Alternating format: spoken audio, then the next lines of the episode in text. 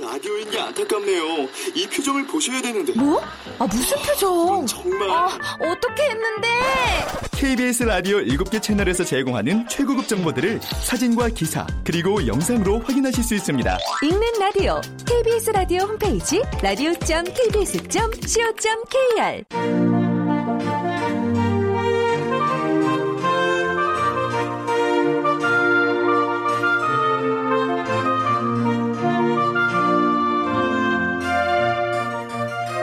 라디오 문학관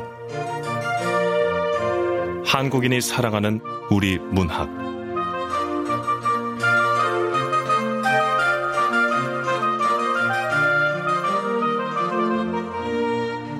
안녕하세요. 아나운서 태경입니다.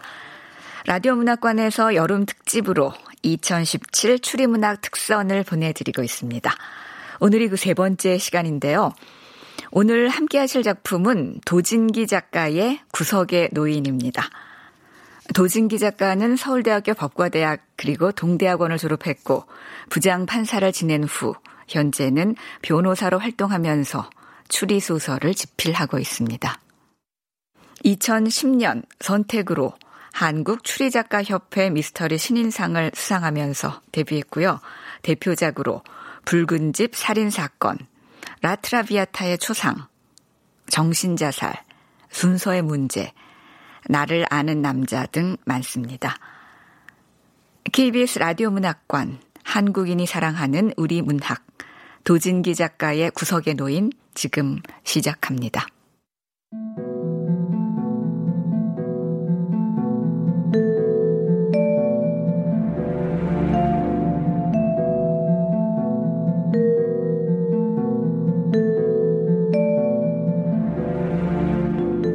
구석의 노인 도진기 오늘도 나와 있다. 변호사 현성호는 왜인지 모르게 자꾸만 그 할머니가 신경 쓰였다. 변론에만 집중해야 할 법정 아닌데 자꾸만 방청석의 그 노인에게 시선을 빼앗긴다. 의뢰인이자 피고인인 강흥심은 성호 옆에서 고개를 떨구고 앉아 있다. 검사는 지금 막 강은심의 살인을 입증하는 증거를 제출하고 있었다. 사건 당시가 찍힌 폐쇄회로 TV 동영상입니다. 어두운 화면 안에서 심야의 그 사건이 막 벌어지려 하고 있었다.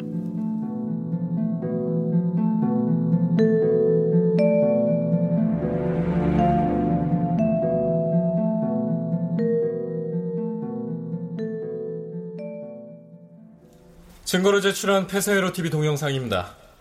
플레이 주시죠. 네.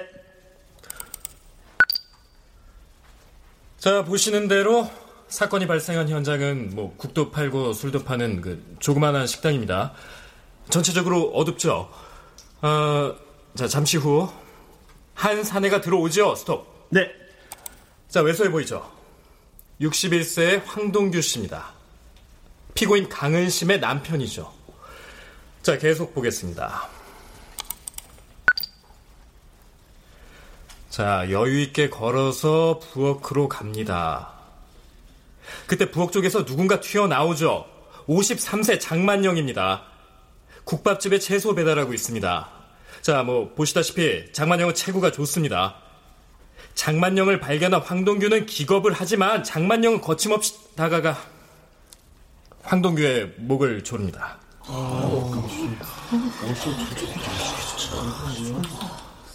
황동규가 발버둥을 쳐보지만 보시는 대로 쓰러지고 맙니다. 자, 그때 출입문이 열리고 피고인 강은심이 들어오죠. 강은심은 처음엔 아내 상황을 알지 못합니다. 출입문을 밀어서 닫은 후 천천히 돌아선 후에야 안에서 벌어진 상황을 보게 되죠. 그때 장만영이 손을 번쩍 들더니 강은심에게로 다가옵니다.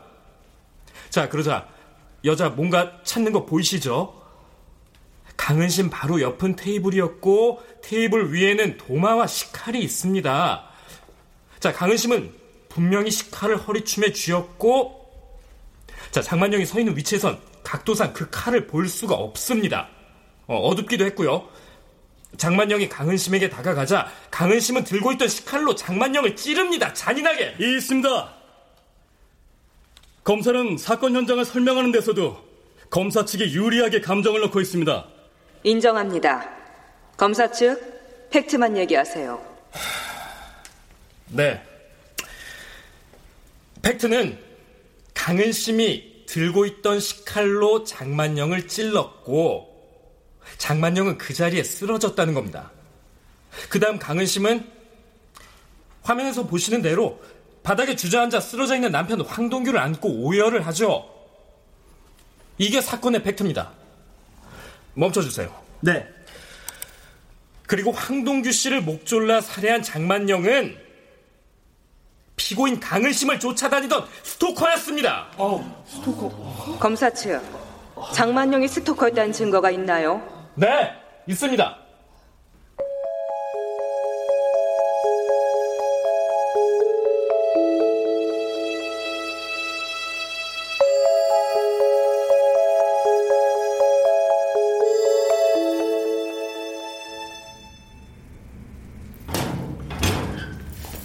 천이백삼십사 번 변호인 접견이다.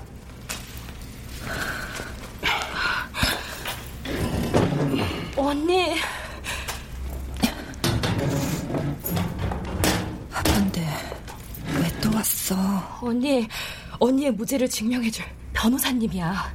네. 현성호 변호사입니다. 아, 저 그런데 의외네요. 살인 사건이라고 해서 웬만큼 덩치가 있으신 줄 알았는데. 그러니까요. 우리 언니는 벌레 하나도 쉽게 못 잡는 성격이라고요. 얼마나 착한데 사- 살인이라니 오죽하면 저기 변호사님, 예.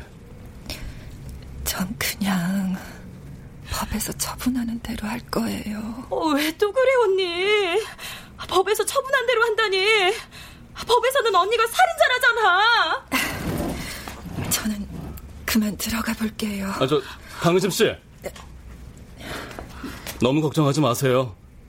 제가 반드시 무죄를 증명해 보이겠습니다. 네. 면회 끝났어요. 네.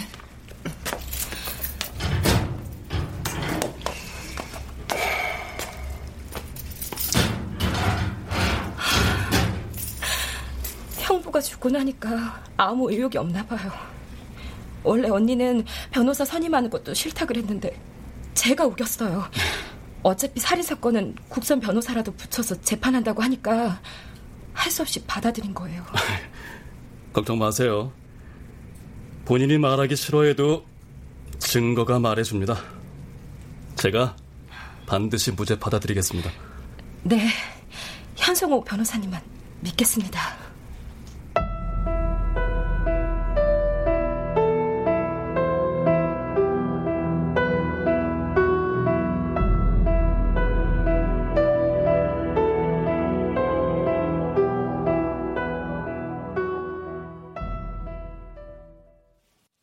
검사 측 장만영이 피고인 강은심의 스토커였다는 증거 제출하세요.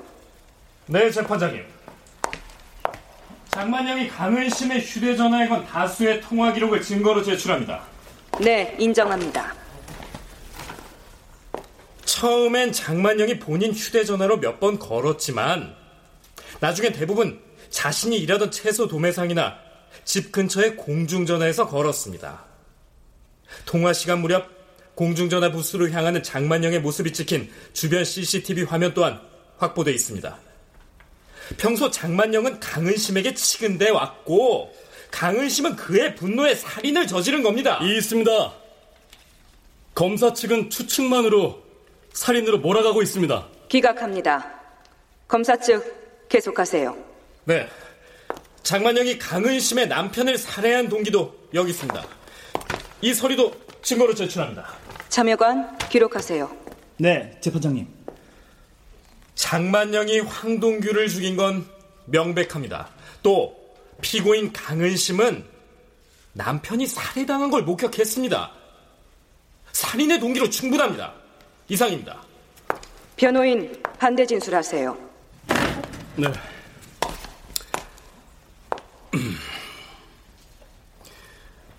존경하는 재판장님, 검사 측에서 제출한 저 폐쇄 회로의 화면만 봐도 피고인의 행동은 정당방입니다.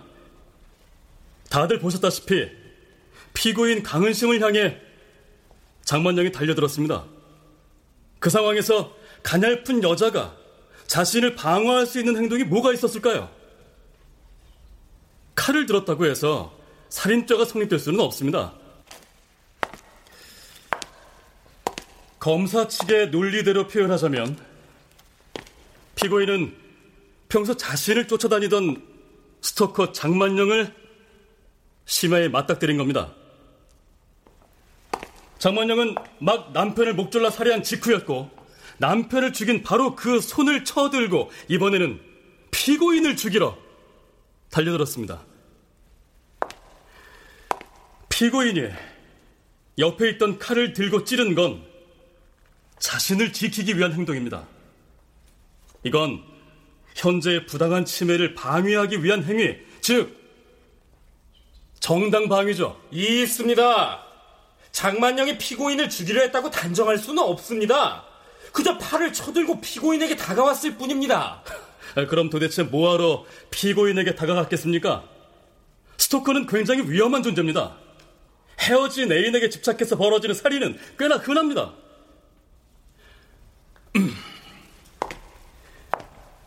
백번 양보해서 장만영이 성폭행을 하러 다가갔다고 하더라도 연약한 여성인 피고인이 그 상황에서 자신을 방위하기 위해 옆에 있는 칼을 든 것이 살인이라는 얘기입니까? 성폭행을 피하기 위해 칼을 쓰면 정당 방위가 안 됩니까? 아, 장만영의 의도가 살인 아니면 성폭행이라고 지레짐작하는 건 변호인의 일방적인 오도입니다. 자기가 좋아하던 여자의 남편을 막 죽였고 이제 독차지할 수 있는데 여자를 죽일 리가 만무합니다. 있습니다. 인정합니다. 우리는 피고인의 입장에서 이 사건을 볼 필요가 있습니다. 당시 피고인은 살인을 목격했습니다. 그리고 그 살인자가 살인의 수단이 된 그 손을 펴들고 다가왔습니다. 곧 자신도 죽이러 오는구나 하고 생각할 수밖에 없는 겁니다. 그래서, 그래서 자신의 생명을 지키기 위해 칼을 들었습니다.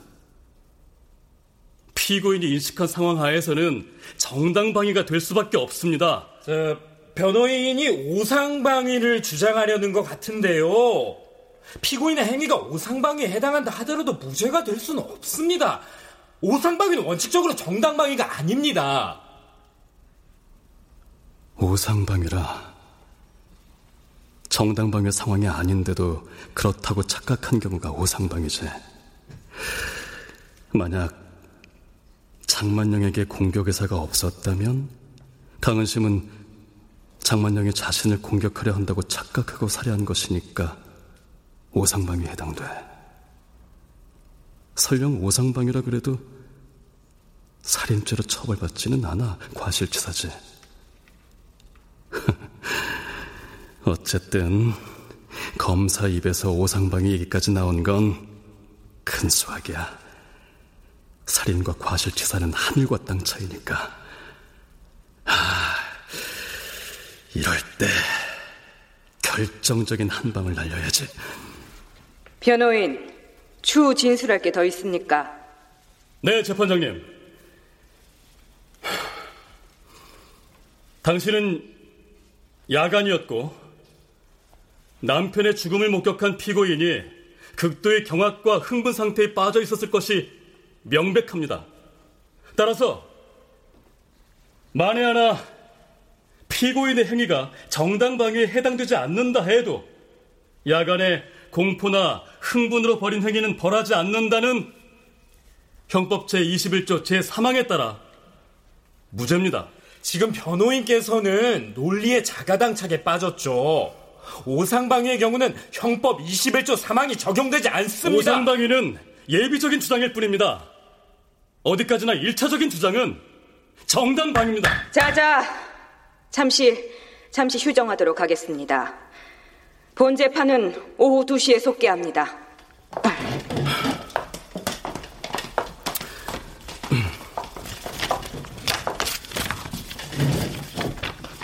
강은심 씨, 오후 2시에 다시 뵐게요. 네. 뭐야. 자기 재판인데 왜 저렇게 관심이 없어? 그런데 왜 오른손으로 왼손을 계속 쓰다듬고 있지?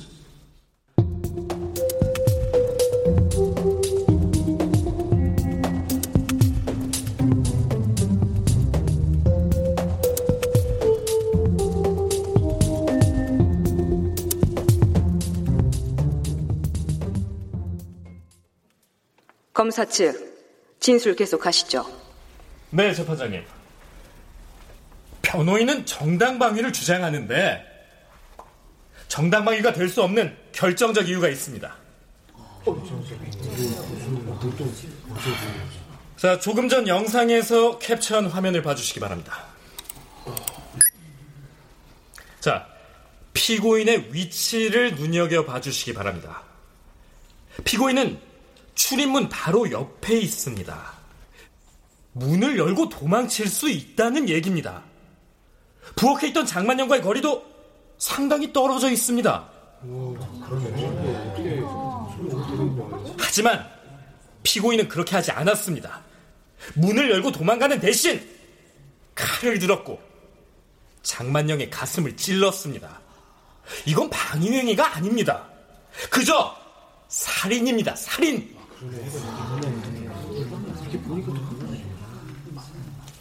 강은심이 도망칠 수 있었다? 이건 확실히 문제의 소지가 있어.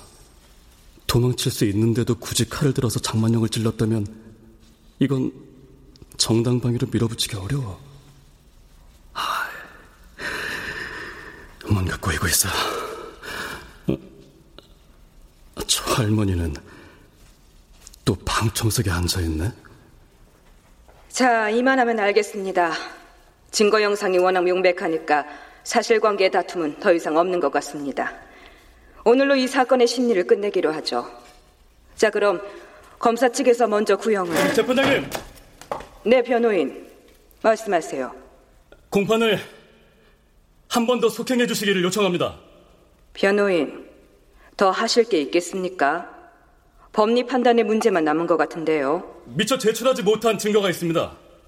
다음 기일 이전까지 모두 제출하도록 하겠습니다. 이 있습니다. 지금 변호인 측에서는 증거 제출을 위한 속행으로 시간 끌기를 하려는 겁니다. 존경하는 재판장님, 본 사건은 살인 사건이고 피고인의 일생이 걸려 있다는 점을 상기해 주시기 바랍니다. 네, 좋습니다. 그럼 마지막으로 한 번만 더 속행하겠습니다. 다음 기일을 결심 공판으로 하겠습니다. 이상.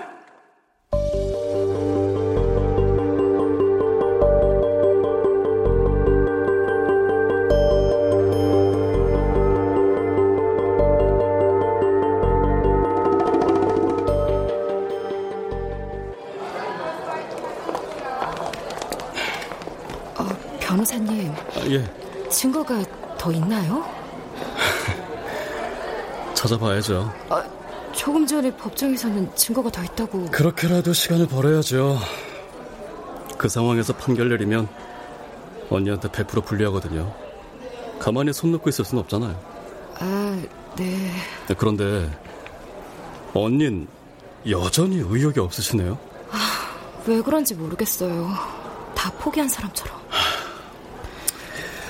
이제 그럼 다음 기일 때 뵙겠습니다. 네, 변호사님. 방청석에 앉아있던 그 할머니네? 저, 저 할, 할, 할머니! 할머니!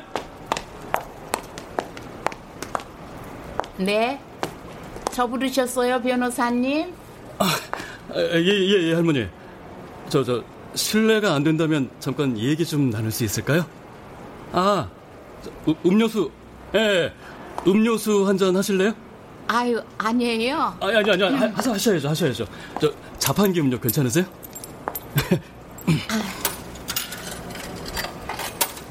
식혜 좋으시죠? 전 변호사님 사건하고 관계없는 사람이에요.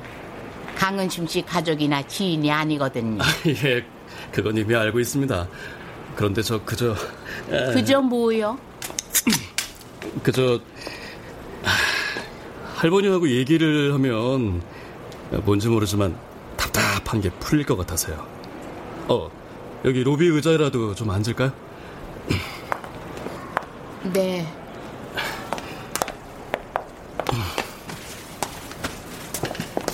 자, 할머니. 전 변호사 현성호라고 합니다. 할머님 성함을 좀 여쭙고 싶은데요. 아유, 늙은 이름은 알아서 뭐 하시게. 내 이름은 김옥선이에요. 그냥 편하게 할머니라고 불러요. 아, 예. 저, 지난 공판 때도 오셨죠? 그때도 보셨구나. 눈썰미가 좋으시네. 아, 강은심 씨하고는 아는 사이도 아니시면서 법정에는 왜 오시는 거예요? 그게 궁금했어요? 그냥 심심풀이로 나왔다고 생각하면 돼요. 내 나이가 벌써 이른 중반이고 영감님도 돌아가셨고 다른 취미도 없고 해서 그냥 소일거리로 법정에 가끔씩 나와보는 거예요. 예. 여기는 사람 사는 이야기가 있으니까. 근데요, 왜 하필 강은심 씨 사건에 관심을 가지셨나요? 지난번 공판은 우연히 들어갔어요. 그랬다가 좀 호기심이 생겨서 오늘 다시 나와본 거예요. 공판을 한 번 더 하게 될 줄은 몰랐지만. 호기심이 생겨요? 이 사건이 호기심을 끈 특별한 이유가 있었습니까? 그리고 공판을 한 번 더 하게 될 줄 몰랐다는 건 어떤 이유시고요? 글쎄요. 이 나이가 되면은 쓸데없는 것들이 보여서요. 아니 저기 쓰, 쓸데없는 것들이라뇨. 저, 어, 어떤 겁니까? 아유, 노인의 헛소리에 변호사님 같은 분이 왜 관심을 가지나 모르겠네. 난 법이니 뭐니 그런 건 하나도 모르는 노인네랍니다. 어려운 법률 얘기하시는데 나 같은 사람이 아니요, 무슨... 아니요, 아니요, 아니요, 아니요. 그냥 아, 뭘 보셨다는 건지 궁금해서요. 강은심 씨 머리카락이 눈에 좀 들어오대요. 코도 보였고. 네? 영상도 봤는데 불빛이 약했지만 강은심 씨는 분명히 반지를 끼고 있었어요. 아, 예? 아, 그게 어때서요? 아이고 그러게요. 내가 주제 넘었네. 그냥 노인네의 상상일 뿐인데. 똑똑하신 변호사님 앞에서 무슨 아니, 할, 할, 할, 할머니, 할머니. 아, 머리카락이나 코 그리고 반지가 어떤지 아, 얘기 좀 해주세요. 아유 아유 아니에요 미안해요. 아니요, 아니요, 할머니, 할머, 할머니, 할머니.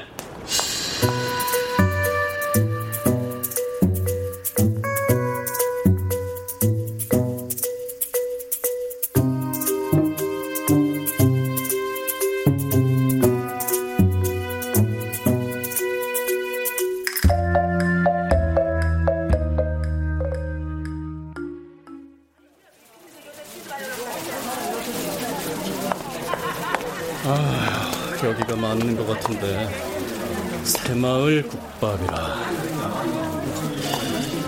음. 맞겠지? 어이 국밥집 영어 많네요. 아 예, 여기가 사건 난 데 맞죠? 에, 그렇소만 어, 누구시오?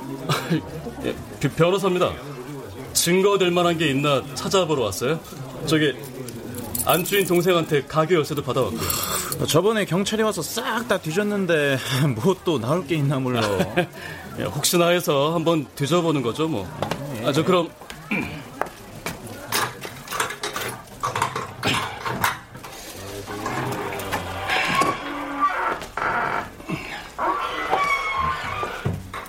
아, 문이 하나 더 있네. 여다지 문을 열고 들어가면 미다지 문이 또 있구나. 문은 아예 열어놨고, 아,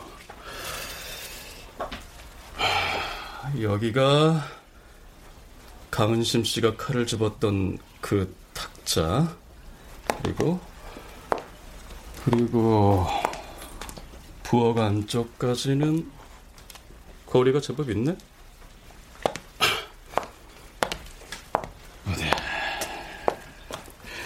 장만영이 강은심에게 다가가던 걸음걸이가 이 정도였으니까. 그래. 강은심 씨는 출입구를 통해서 충분히 도망을 칠 수 있었어. 출입구가 바로 옆이니까. 에이, 변호사로서 인정하기 싫지만 검사 말이 맞네. 아 아니 아니 아니야 아니 아니 아니 아니 그건 어디까지나 이성적으로 생각했을 때고. 음. 그 당시 강은심 씨에게 이런 이성적인 판단을 기대할 수 있었을까? 없었겠지. 그렇다면 강은심의 행동은 결국 무죄야. 아, 아니, 아니, 아니, 아니, 아니, 아니. 법은 바람이 아니라 논리가 있어야 돼. 논리, 논리, 논리, 논리. 아, 이거 참. 어떻게 증명한다? 증거. 어, 증거. 일단 오늘은 철수하자.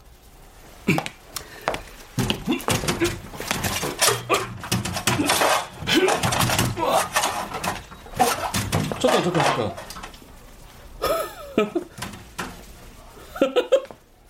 그래! 바로 이거야!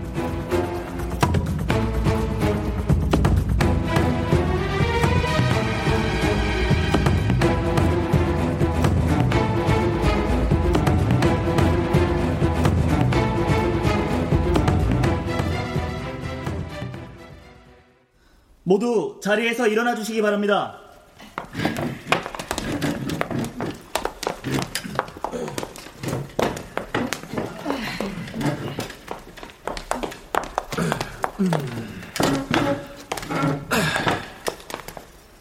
자리에 앉아 주시기 바랍니다.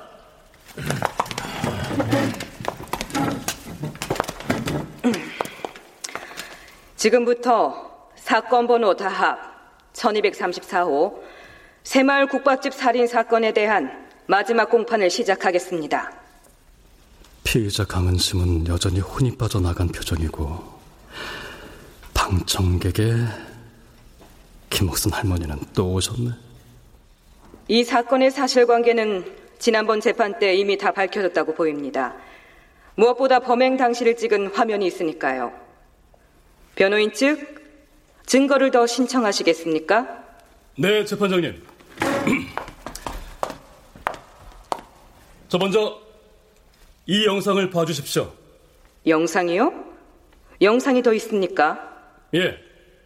사건 당시의 영상은 아니지만 사건을 이해하는데 아주 중요한 영상입니다. 영상 틀어주세요.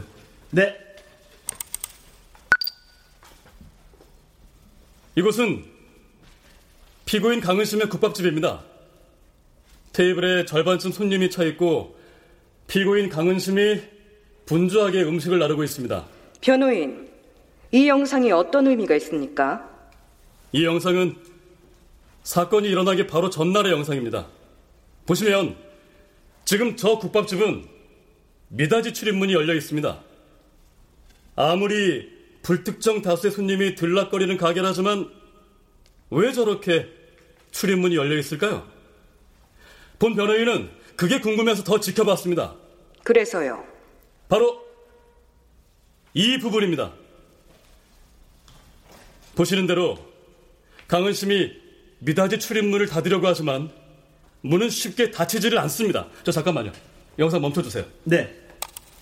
저 보시다시피 저 식당의 출입문은 상당히 뻑뻑합니다. 쉽게 닫기 힘들죠. 그건 쉽게 열기 힘들다는 말이기도 합니다. 그래서 평소에는 아예 열어둔 것 같습니다. 지난번 검찰은 피고인이 도망칠 수 있었음에도 굳이 칼을 들고 장만영을 찔렀기 때문에 정당 방위가 성립하지 않는다고 했습니다. 하지만 지금 보시는 대로입니다. 저 낡은 국밥집 출입문은 발로 차고 온 힘을 다해 잡아 당겨야 겨우 밀고 열 수 있는 뻑뻑한 상태입니다. 쉽게 문을 열고 도망을 칠 수 없다는 얘기입니다.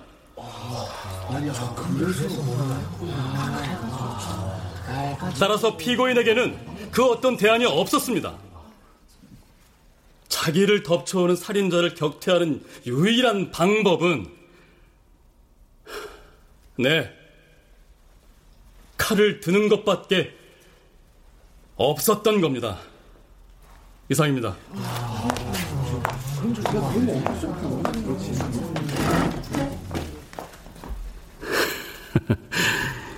할머니 보셨죠? 나 잘했죠? 어? 그런데 김옥선 할머니 내 진술에 감탄하는 것 같지 않은데? 에이, 뭐야. 스크린만 계속 보고 계시잖아. 할머니가 법에 대해 뭘 알겠냐. 검사 측 최후 진술하시죠. 네, 판사님. 생명은 귀중한 겁니다. 그 어떤 생명도 소중하지 않은 것은 없습니다.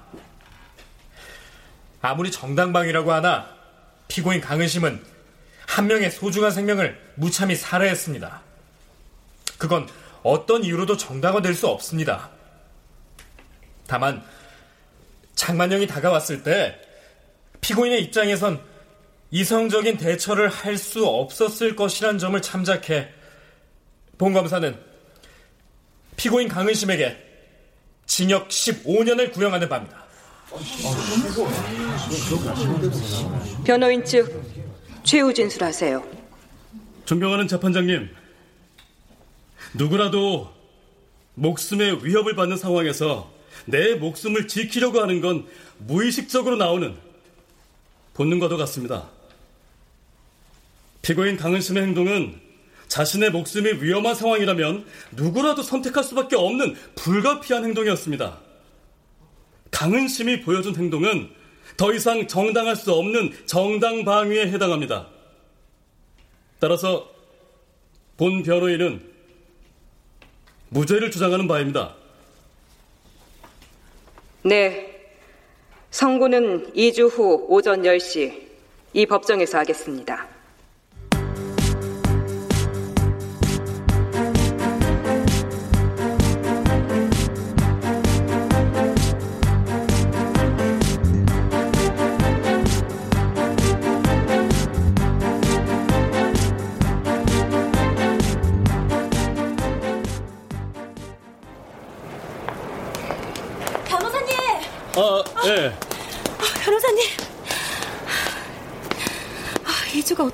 지나가는지 모르겠어요. 오늘 선고 결과 좋겠죠? 에이, 그럼요. 지난번 마지막 재판할 때 보셨잖아요. 이게 다 변호사님 덕분입니다. 출입문이 열리지 않았다는 사실을 변호사님이 밝혀내지 못했다면 우리 언니 꼼짝없이 15년 동안 감옥에서 썩어야 할 뻔했어요. 언니한텐 죄가 없었고 전 그걸 밝혀낸 것뿐입니다. 근데 언니는 지난번 재판 때도 그렇고 아, 왜 그렇게 기운이 없이 앉아있는지 모르겠어요. 그놈이 무서워서 나 죽을까봐 찔렀다. 아, 그렇게 말하면 무죄 받는데 더 좋을 텐데. 중요한 건 죄가 없다는 걸 밝혀낸 것 아니겠어요? 안녕하세요, 변호사님.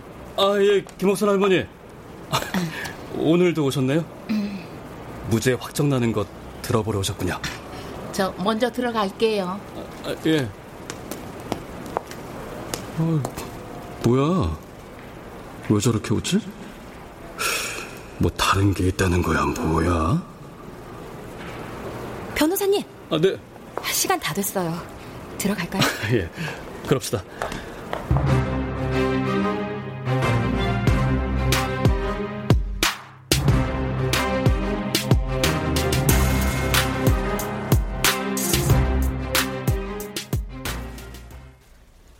사건 번호 다합 1234호 새마을 국밥집 살인 사건에 대한 판결을 시작하겠습니다. 피고인 강은심, 장만영이 황동규를 목졸라 살해한 직후 장만영이 피고인을 향해 팔을 펴들고 덤벼들듯 다가왔다는 점, 피고인이 도망을 가려 해도 출입문이 제대로 열리지 않아 도망을 갈 수 없었다는 점, 육체적으로 연약한 여자라는 점, 이런 점들을 종합해 보면 피고인의 행위는 현재의 부당한 침해를 방위하기 위한 상당한 행위로서 정당방위에 해당한다고 보인다. 설령 정당방위의 요건인 상당성을 결여한 행위라고 하더라도 형법 제21조 제2항이 정한 과잉방위로서 이는 야간 기타 불안스러운 상황에서 공포, 경악, 흥분 또는 당황 등으로 말미암아 저질러진 것이므로 형법 제21조 제3항에 따라 벌할 수 없는 행위라고 봄이 상당하다. 따라서 본 재 판부는 다음과 같이 주문한다. 비고 강은심 무죄.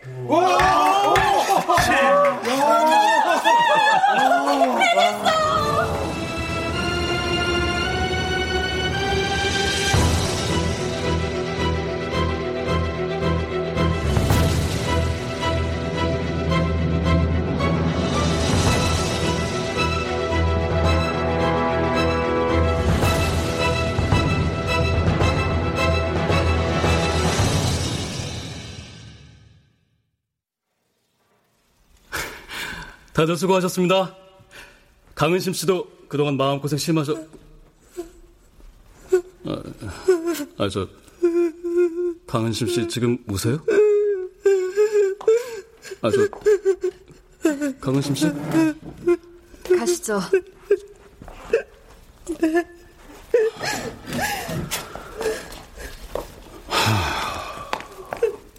왜 저렇게 울지? 감격의 눈물은 아닌 것 같은데. 변호사님. 아, 예. 정말 고맙습니다. 아, 정말 아, 고맙습니다. 네, 네. 동생분도 마음고생 심하셨죠? 이제 다 끝났으니까 언니분 많이 위로해주세요. 네, 그럴게요. 그럼 전 바쁜 일이 있어서 먼저 가볼게요. 네. 네. 아니, 잠깐만, 뭐야, 지금 나보고 혀찬 것 같은데. 아, 저, 하- 할머니. 왜 그러세요, 변호사 양반? 저 할머니, 저하고 차 한잔 하실래요?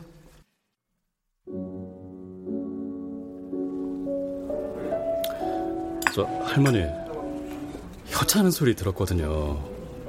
왜 그러셨어요? 아유, 불쌍해서 그랬어요. 강은심 씨가 하는 그 여자분이. 예, 불쌍하죠. 불쌍하긴 불쌍한데, 제 귀엔 할머님이 혀를 차시는 소리가 좀 다른 의미로 들렸거든요.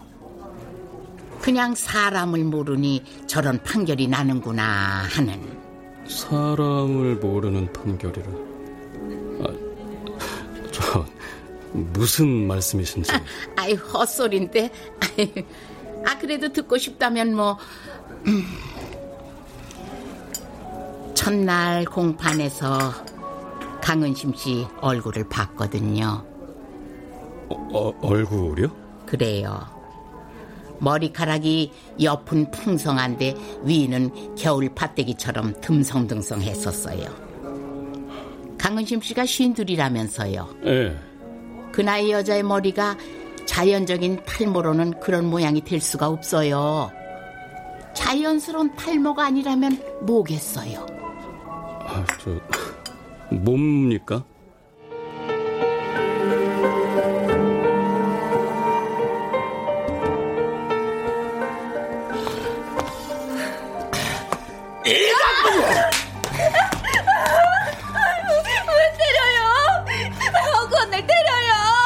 어따 대고 말대답이야. 두루 동그랗게 뜨고.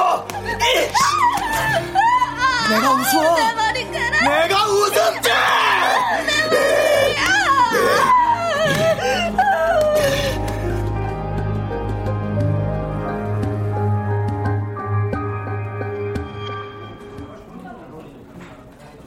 그러니까 남편 황동규 씨가 아내 강은심 씨의 머리카락을 잡아 뜯었다?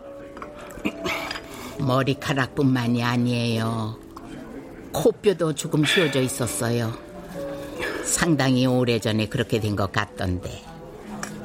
얼굴이 그 정도라면 평소 어느 정도 심했을지 짐작이 가죠?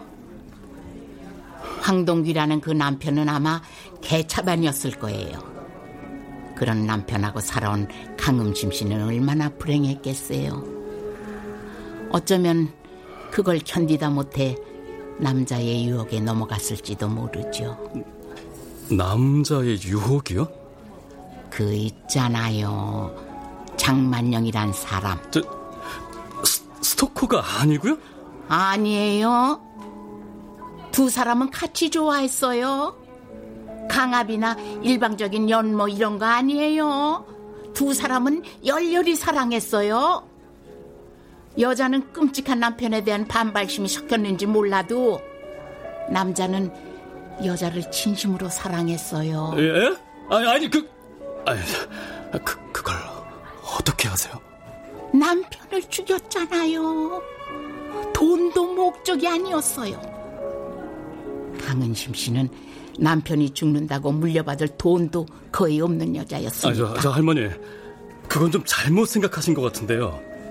강은심 씨하고 장만영 씨가 공모해서 남편을 죽인 거라면 왜 강은심이 장만영을 죽였겠어요? 아, 그건 전체 사건을 좀 보지 못하시고 그러신 거 아닌가요? 지난번 재판 때 난 확인했어요. 그전에는 그저 그렇지 않을까 했던 거였는데.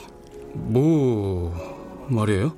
난 오늘 일부러 방청석 앞자리에 앉았어요.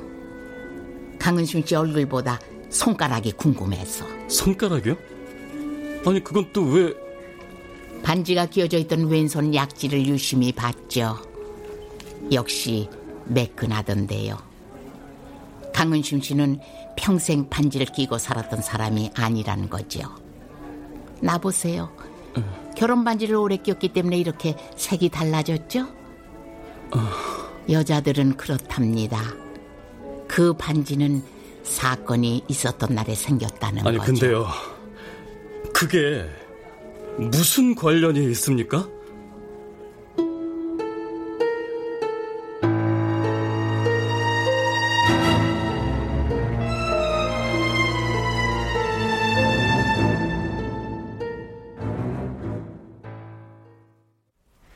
저, 저기 임자. 왜요? 뭐 필요한 거 있어요? 아, 나는 뭐 맨날 필요한 거 있을 때만 당신 찾는 사람인가. 그, 뭐 하긴 뭐 평생 그랬지. 참 내가 당신한테 몹쓸 짓 많이 했지. 그래서 이제부터는 하나씩 갚아 보려고 네? 그게 무슨... 제, 이거 봐도 아, 아주 비싼 거는 아니요. 아, 네. 안 풀어봐? 이따가 풀어볼게요. 아, 당신은 가게에 좀 가봐요. 옆집 아저씨가 당신 주라고 뭘 주더라고요. 네? 탁자 위에 올려뒀어요. 아, 뭐 내일 가지 뭐. 아, 그 그게 오늘 네, 그, 오늘 전해주라고 했거든요. 그래요? 아, 참 귀찮게. 알았어.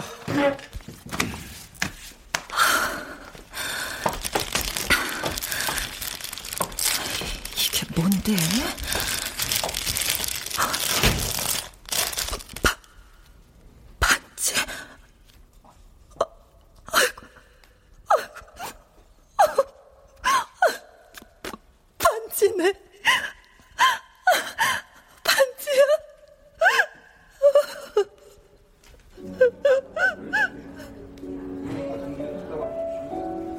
변호사님은 젊은 남자라서 반지란 게 여자한테 어떤 의미인지 잘 모르실 거예요.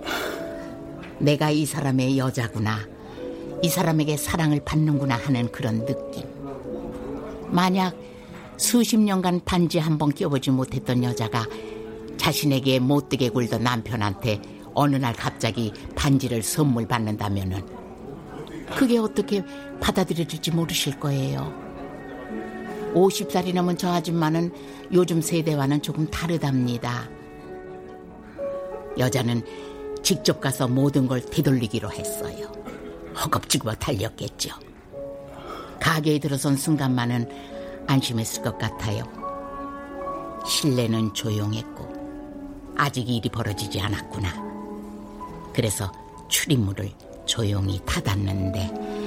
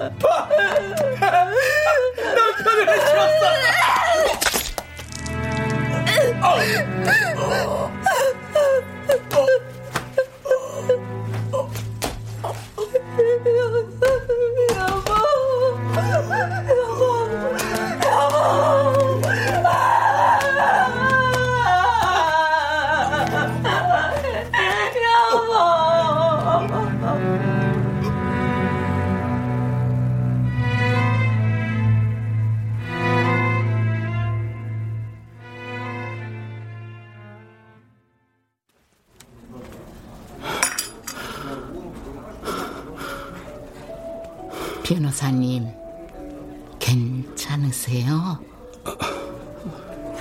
음, 네. 그래서였어. 강은심 씨의 행동이 그래서 변호사님, 전 그냥 법에서 처분하는 대로 할 거예요. 재판할 때도 자꾸만 오른손으로 자신의 왼손가락을 만진 이유도 그래서였어. 구치소에서는 낄 수 없지만 원래 남편이 준 반지가 있던 자리 반지의 엷은 흔적을 계속 만지고 있었던 건가? 법으로 어떻게 되는지는 모르겠네요. 남편을 죽이려고 공모했다가 나중에 마음을 바꿨으면. 아무튼 저 아줌마 인생도 참 안타까워요. 법정에서야 풀려났지만 앞으로의 인생이 제대로 사는 인생일지 모르겠어요. 굳이 저 아줌마를 다시 교도소에 집어넣어야 할지. 그냥 내 생각이에요. 자, 이제 늙은이는 이만 물러가리다.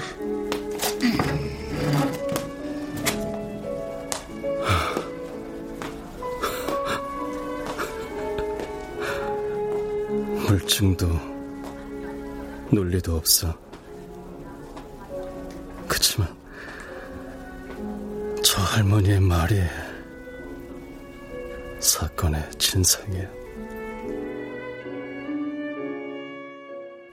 사람을 모르니 저런 판결이 나오지.